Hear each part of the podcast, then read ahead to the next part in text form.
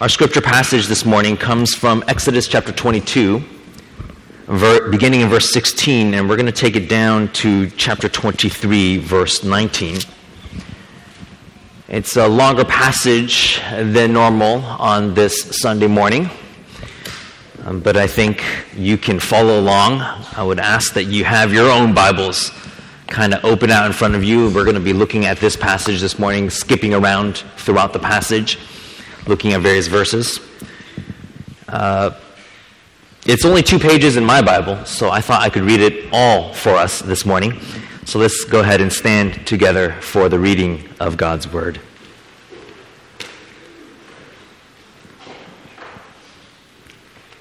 Listen to God's Word. If a man seduces a virgin who is not betrothed and lies with her, he shall give the bride price for her and make her his wife. If her father utterly refuses to give her to him, he shall pay money equal to the bride price for virgins. You shall not permit a sorceress to live. Whoever lies with an animal shall be put to death. Whoever sacrifices to any god other than the Lord alone shall be devoted to destruction. You shall not wrong a sojourner or oppress him, for you were sojourners in the land of Egypt. You shall not mistreat any widow or fatherless child. If you do mistreat them and they cry out to me, I will surely hear their cry, and my wrath will burn, and I will kill you with the sword. And your wives shall become widows, and your children fatherless. If you lend money to any of my people with you who is poor, you shall not be like a moneylender to him, and you shall not exact interest from him. If ever you take your neighbor's cloak and pledge, you shall return it to him before the sun goes down, for that is his only covering and it is his cloak for his body. In what else shall he sleep? And if he cries to me, I will hear, for I am compassionate. You shall not revile God nor curse a ruler of your people. You shall not delay to offer from the fullness of your harvest and from the outflow of your presses. The firstborn of your sons you shall give to me. You shall do the same with your oxen and with your sheep. Seven days it shall be with its mother, and on the eighth day you shall give it to me. You shall be consecrated to me. Therefore, you shall not eat any flesh that is torn by beasts in the field, you shall throw it to the dogs. You shall not spread a false report. You shall not join hands with a wicked man to be a malicious witness. You shall not fall in with the many to do evil, nor shall you bear witness in a lawsuit, siding with the many so as to pervert justice. Nor shall you be partial to a poor man in his lawsuit. If you meet your enemy's ox or his donkey going astray, you shall bring it back to him. If you see the donkey of one who hates you lying down under its burden, you shall refrain from leaving him with it. You shall rescue it with him. You shall not pervert the justice due to your poor in his lawsuit. Keep far from a false charge, and do not kill the innocent and righteous, for I will not acquit the wicked. And you shall take no bribe, for a bribe blinds the clear sighted and subverts the cause of those who are in the right. You shall not oppress a sojourner. You shall know, you know the heart of a sojourner, for you were sojourners in the land of Egypt. For six years you shall sow your land and gather in its field, but the seventh year you shall let it rest and lie fallow, that the poor of your people may eat, and what they leave the beasts of the field may eat. You shall do likewise with your vineyard and with your olive orchard. Six days you shall do work, but on the seventh day you shall rest, that your ox and your donkey may have rest, and the son of your servant woman and the alien may be refreshed.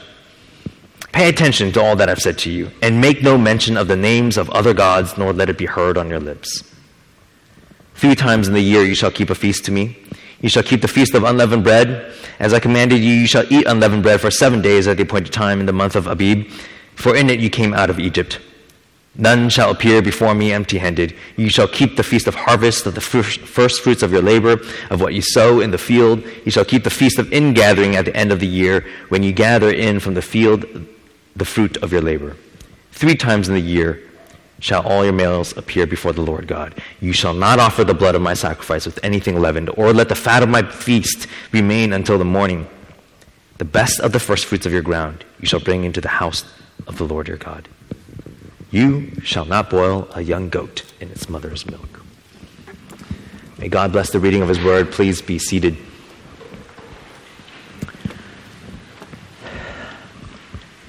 Well, this morning we are continuing through our exposition of Exodus. We have that habit here at our church. We just basically take a book of the Bible and we start in verse 1, chapter 1, and we kind of get through the end.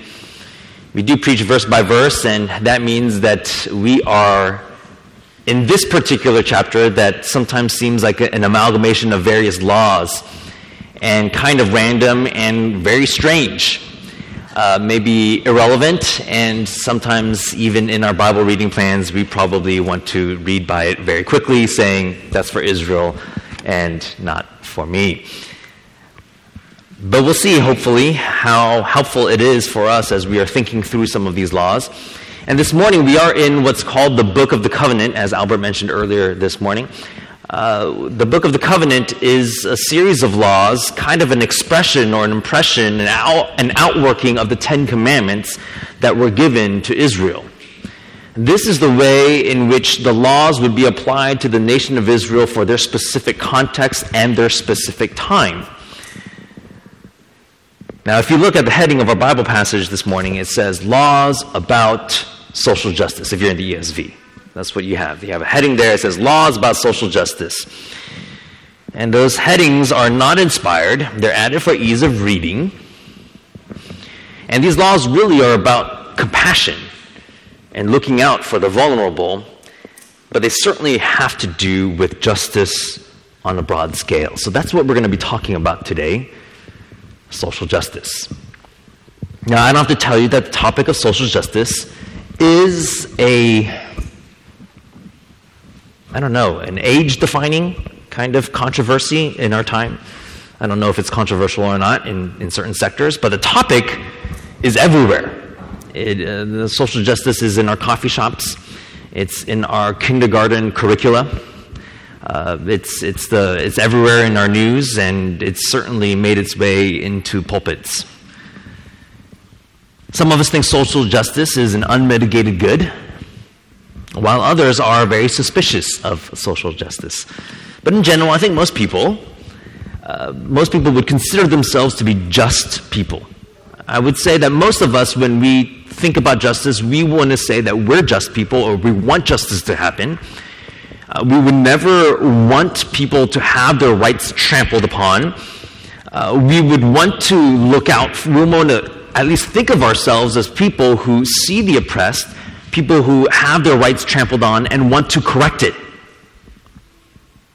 Most people, we would say, are committed to justice. But there are some questions about that. First, how do you know what is really just? And what are you going to do about it personally? Furthermore, do you even have the internal resources the desires, the self discipline to always do what is just?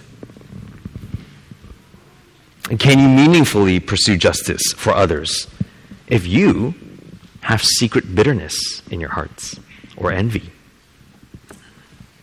Our passage this morning has a lot to say about that. And I would say, even, that our passage is a recipe for how to live a just life. Uh, there are two main ingredients that we see about how to live a just life. It's not that hard because it's all flowing out from the Ten Commandments. But two main ingredients for living a just life. First, faith in the only true God. And second, love of your neighbor. Love of your neighbor. Let's take each of these in turn. First, faith in the only true God. The first and most important thing that God wants for every single human being is what? That they worship Him alone. That's what God wants for every single human being. That's the beginning of Israel's duty and the beginning of ours. And if you look at our passage this morning, interspersed throughout it, seemingly, you know, every three verses, there's going to be something about honoring God, not reviling Him. There are going to be calls to fully f- follow Him, to trust Him completely. And so I want to take a look at some of those verses. And I've kind of lumped them into three broad categories. First, faith in God looks like devotion. Look at verses 18 and 20 in those verses in your in chapter 22. There are three laws of, for capital crimes, crimes deserving of death: practicing occult magic, bestiality, and polytheism. Now, the problem with these practices is not because they are particularly heinous, which they are, but the greater offense is that these types of things attempt to supplant God. They try to substitute something in place of God. And so there's sorcery, which led people astray from placing their trust in God because you would look to a medium or a palm reader or some occult black magic person to try and understand the world, to try and understand your life, to, to maybe get, get, a, get an edge on your enemies or to find out hidden information. So it's going through horoscopes or whatever it might be, and it was turning people away from trusting the living God. Bestiality, having sexual relations with an animal, is a perversion of God's creation, but even more, this was sometimes a part of pagan worship practices, thought to stimulate the gods and produce fertility. And of course, there's polytheism, and that's almost throughout chapter 22 and 23. The worship of other gods is forbidden. Verse 20 says, You shall not sacrifice to any god. Verse 31 says, You shall be consecrated, devoted to me. You skip down to chapter 23, verse 13. Someone say this is a central verse here. Pay attention to all that I have said to you, and make no mention of the names of other gods, nor let it be heard on your lips. So, as far as Moses is concerned, anything that threatens your soul deserved the death penalty because God does not want us to steer our devotion away from Him.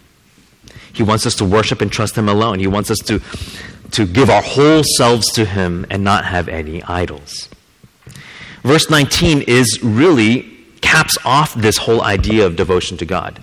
Now, verse 19 is one of those weird verses. It talks about not boiling a young goat in its mother's milk. It's one of those verses where we look at and we say, this is why we think the Bible is weird. Uh, but the Bible actually mentions this particular law three times in the Old Testament, twice in Exodus, once in Deuteronomy. So there is something important about this. And you could probably go out and read a lot about this, but this verse is likely about devotion to God. Why? Because there's some evidence that this practice was common in Canaanite religions. Uh, they can find actual laws from Canaanite religions that say, boil goat in milk, okay? And uh, so the idea here is that if you boiled a, your sacrifice in to God, to this pagan God, in its mother's milk, it would produce more fertility.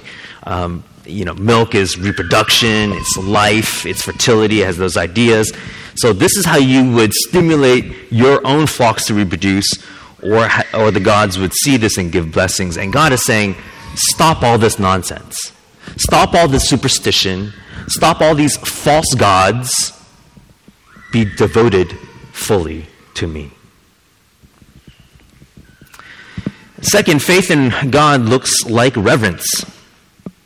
So, verse 28, it says, You shall not revile God. I think that's the opposite of reverencing God, of honoring God. This has the idea of cursing or insulting. Reviling is cursing, insulting, or treating something as worthless.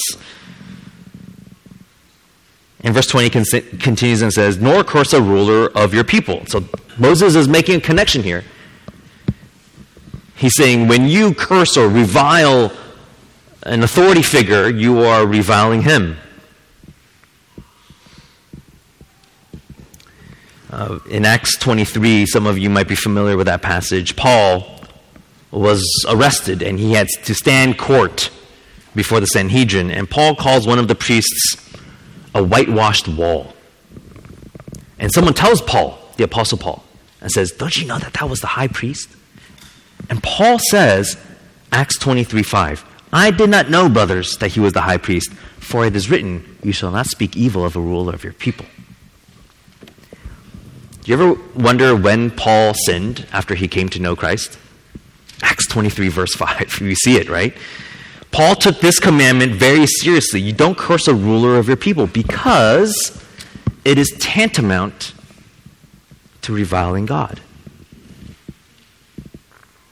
Now, what might that look like in our society where we have freedom of speech and expressions? And you know it seems like it's a fad to critique and criticize our leaders. Well certainly there's a place for it. Certainly there's a place for us to disagree with our leaders uh, to maybe even critique them sternly but not to curse them not to insult them not to treat them with contempt. You know sometimes we see who gets elected and we're like that's the last person who i want to be my you know we say not my president or whatever it might be. Or we say not my governor or the list goes on. Not my supreme court justice. Our rulers are still appointed by god. Now that doesn't mean that it's because they're you know god's favor is upon those people especially. Uh, sometimes God appoints rulers for judgment. Sometimes God appoints rulers for prosperity. But God has put the ruler in his place so we don't revile the ruler without reviling God himself. And this idea of reverencing God is picked up in verse 29 of chapter 22. You don't delay from offering the fullness of your harvest and the outflow of your presses, your firstborn, your sons, your oxen, your sheep. All of it you shall give to God. We honor him. We revere him. We give him of our first fruits. We give God the best.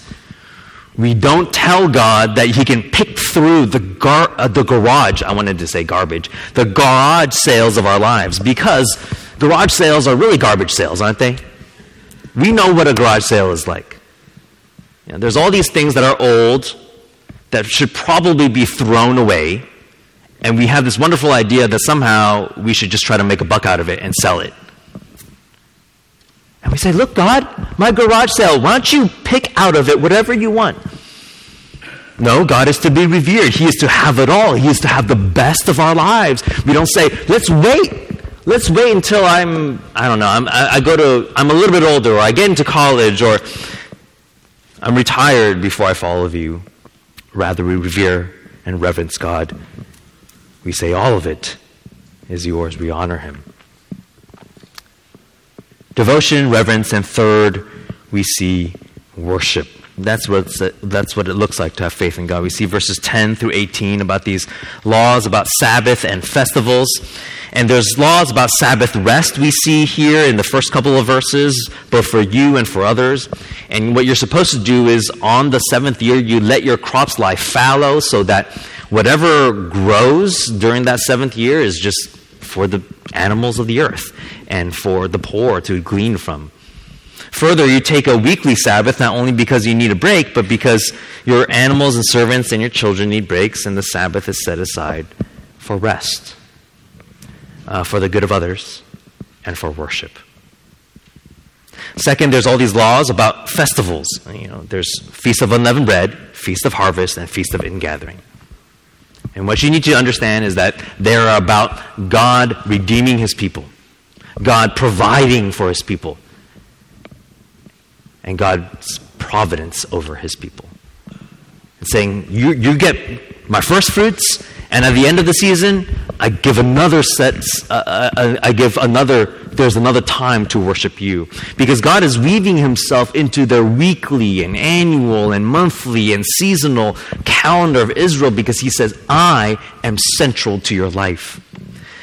I am integral to your life. You're to give over your life in worship to me at all times, exclusive loyalty, total trust, and complete devotion devotion, and reverence and worship. Now, what does any of that have to do with justice? Why does God interweave, seemingly, all these laws about worshiping Him and loving others? Because the fear of God is the beginning of wisdom, and the worship of God is the beginning of justice. You know, over the past several years, it seems like social justice, that topic, has been a little bit of a jackhammer in the churches. Uh, it's, uh, it's reduced some to rubble. It's shaken some denominations. It's made old friends split apart old friends. And we've come to a little bit of a standoff. Everyone's kind of in their corners now. And, uh, you know, this is my influencer and that's your influencer.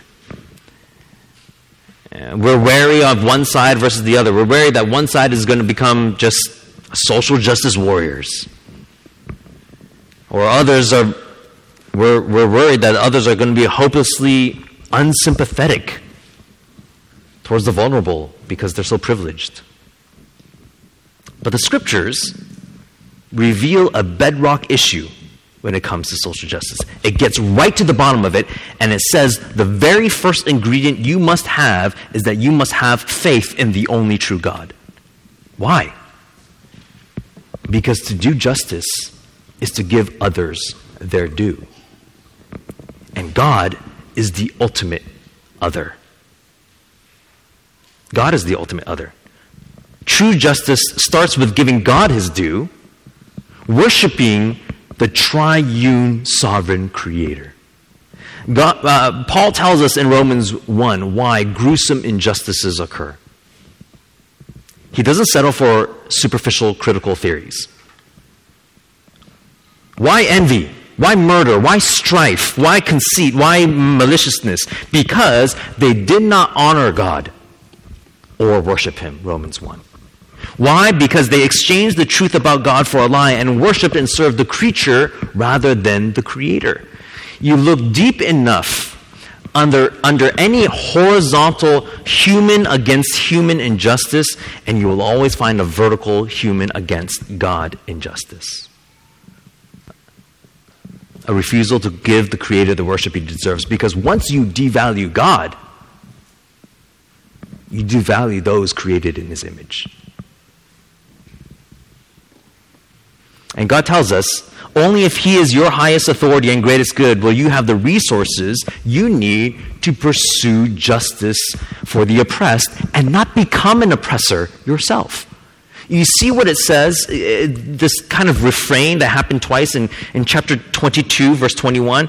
Uh, there's this almost a gospel motivation that we see here. It says, You shall not wrong a sojourner or oppress him, for you were sojourners in the land of Egypt. And the same thing in chapter 23, verse 9. In other words, only when you know the salvation of God and the grace of God and the mercy of God and His compassion will you become instruments of mercy and grace and compassion and justice to others. So, do you want to pursue justice for others and be just for just yourself? Then you must give God His due and trust Him completely and love Him wholeheartedly and worship Him only. Second, two ingredients we talked about to living a just life. First was faith in the only true God, and second, very simple, love of your neighbor. And we see this throughout these verses here in these two chapters. The clarion call in these verses is to do right to others, especially to the weak and the vulnerable. And what we have in these chapters are essentially five categories that he talks about. Five categories, and they're like the typical categories that we see in the Bible for those who are weak and who, those who are vulnerable. And I don't think the list changes much today. And we see in verses 16 and 17 that he talks about justice for women. Uh, you see, it says, if a man seduces a virgin, so this isn't speaking about rape, which was punishable by death in Deuteronomy. It's talking about seduction and something consensual. And if this happens, a man has to pay a bride price. Uh, this might seem degrading to women, like as if they're property, like there's a bride price for them. Uh, but in fact, it honored the value of a woman. At first, it forced a man to make full and formal arrangement for a marriage. He had to show, I have the resources enough to take care of your daughter. I have the resources enough to take care of you. to bring you into my family. I'm prepared for that. And second, it ensured a, a, kind of a family and formal negotiations. He was showing that something serious and important was at stake. So, simply having sex with her, with or without her permission, devalued her, actually. It actually showed a blatant disregard for her worth. So the bride's price system was designed to make marriage harder to come by. It was to elevate the idea of marriage. And so what happens then?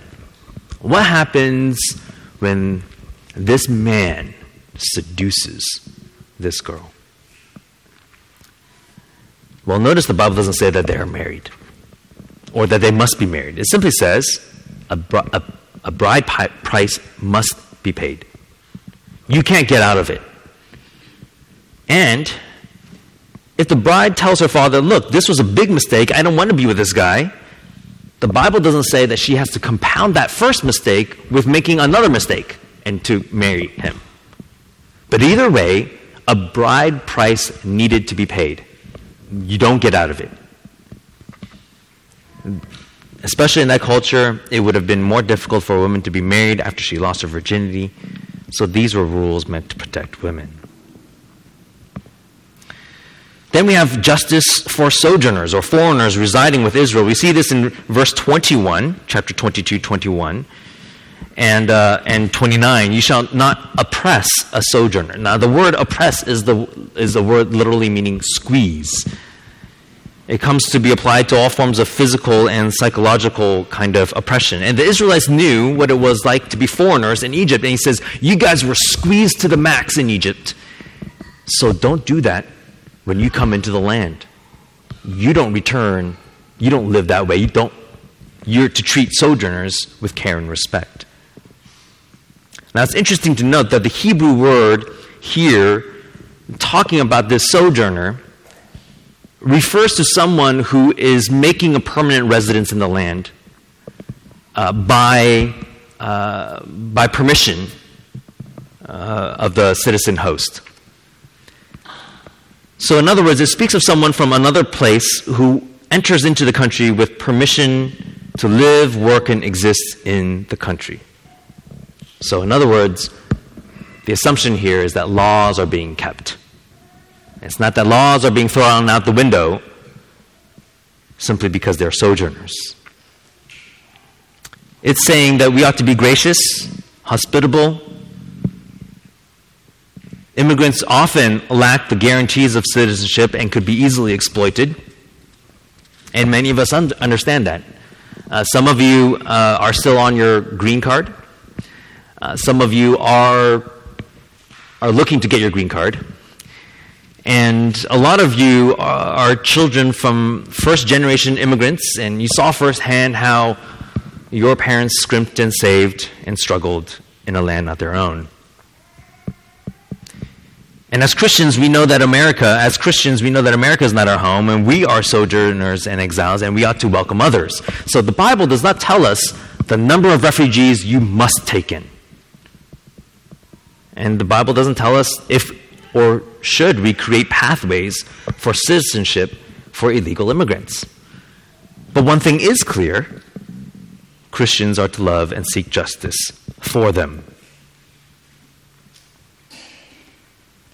Having touched on compassion for women and sojourners, Mo- Moses moves on to widows and orphans. These are the quintessential examples of the weak and the vulnerable. Uh, widows had very little, little legal standing, and they couldn't get on with life unless they had a wealthy family uh, to lean on, but they were dependent on the kindness of others. And God issues a chilling warning. He says, Don't oppress them. Look out for them. Don't mistreat them because I will hear and I will come to you and you will face my wrath if you do. God defends the defenseless. God rescues those who have no one to rescue them. That's the kind of God He is. So you are to look out for the marginal and the weak and the disenfranchised. And then God also speaks about the poor. Look at chapter 22, verse 25. If you lend money to the poor, you're not to be a lender, money lender to him. In other words, you don't ex- exact this high interest. You don't give out predatory loans to people who are in need. In fact, it says, God says, you don't even charge any interest at all if it's for the relief of poverty. The Bible says, don't get rich off of other people's misfortunes. You ought to loan them that money free of charge or even just give it away to them. Now, verse 26 makes it even more clear when it, speaks of a cloak given in pledge, because sometimes you would give this cloak as collateral. Uh, you're trying to get this loan, so you say, Here is my cloak. And you can be so poor that you end up giving away an essential item. And it says, At night, give back the man his cloak because he's going to be cold. The picture is someone so poor they're literally giving the shirts off their back, and he's saying, No, you're not to try to get rich off his po- pro- uh, poverty or to make him suffer more because of it. And God says, I will hear, I am compassionate. In chapter 23, we move from the streets to the courtroom, and it says, You shall not spread a, or a false report or join hands with wicked men to uh, be a malicious witness. You don't fall in with the many to do evil. Uh, the understanding here is absolute honesty. Absolute honesty. Uh, you don't collude with others to do wrong. You don't follow the crowd when they are bent on doing evil. Christians are to stand up against mob rule. Christians are to stand up against the will of the majority when it's wrong. Don't join in with others out of fear of being of looking foolish or being labeled as someone on the wrong side of history or being canceled. You act righteously when everyone else has already condemned that person in a trial by Twitter. And you see what it says in verse 3 it says, Nor shall you be partial to a poor man in his lawsuit. There's a phrase that is often used that says, God sides with the poor. Uh, yes, he hears the cries of those who are vulnerable and weak. But it says in verse 3 that you're not partial to a poor man in a lawsuit.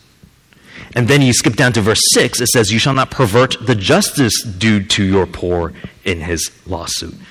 So basically, it's saying, You don't so sympathize with the suffering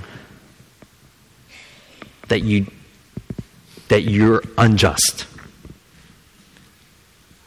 And you don't and you also have to watch out that you do not deny justice to the poor because they often lack the resources to get justice for themselves. You're to have no favoritism, to show no partiality.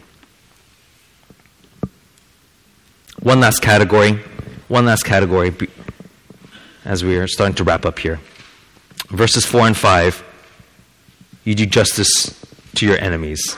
You see that if, you're, if you meet your enemy's ox or his donkey going astray, you shall bring him back to him.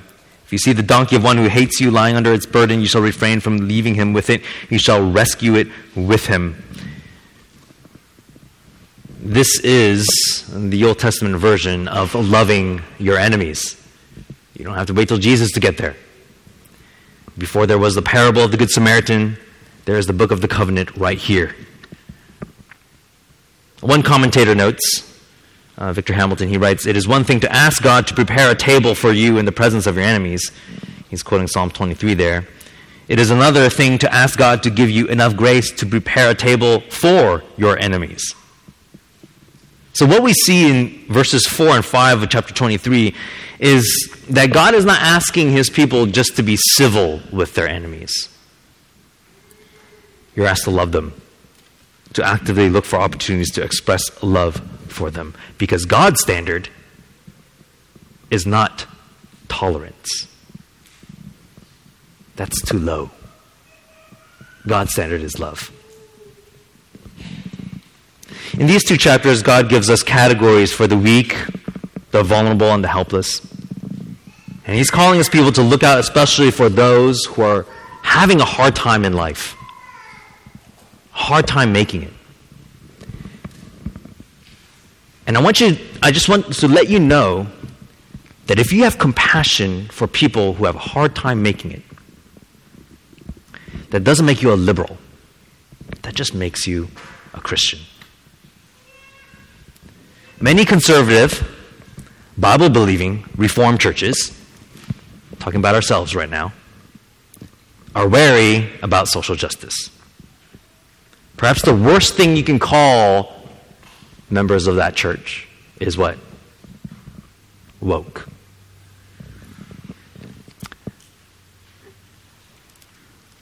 Now, certainly there's a concern to not become a social gospel church where we are only caring about social justice. The dangers are there because we can lose focus and become apathetic about telling others the good news of Jesus' death and resurrection while ever zealous to win and convert others to our justice causes. We can be so focused on people's earthly good that we do not care about their eternal good. We can become more obsessed with slaying systems of oppression than sin in our own hearts.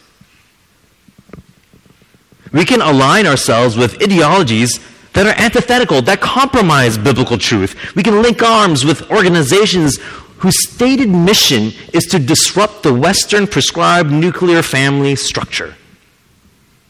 They want to blow up the family. In other words, we can become ensnared in a social justice that conflicts with a biblical view of reality. And so we must make sure that we are preaching the gospel.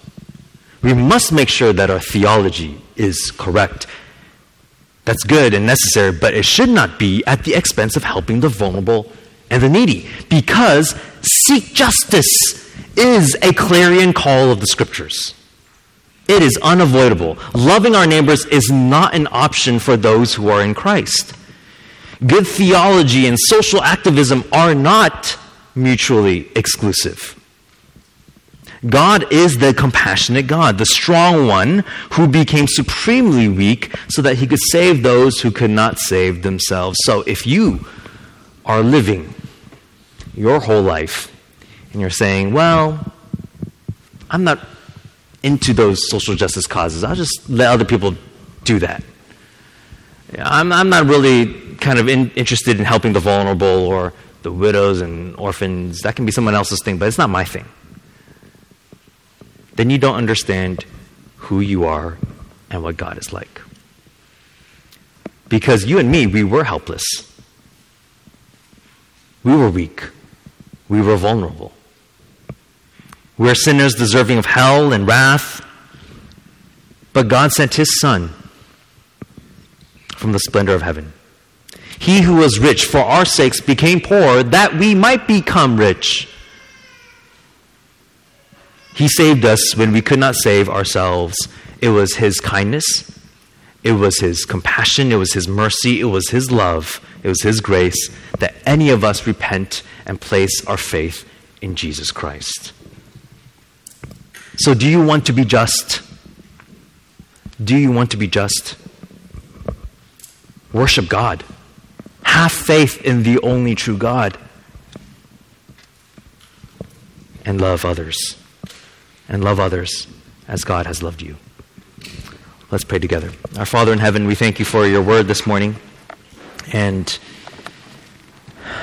we ask, Lord, that you would have mercy upon us and that your word would be searching our hearts to see all the different ways in which we have been selfish and curved in upon ourselves.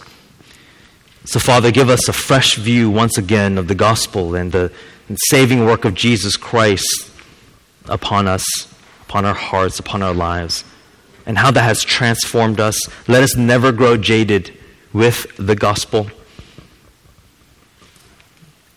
And may that change us to be kind and compassionate as you are kind and compassionate, patient, filled with the fruit of the Spirit. We pray this in Jesus' name. Amen.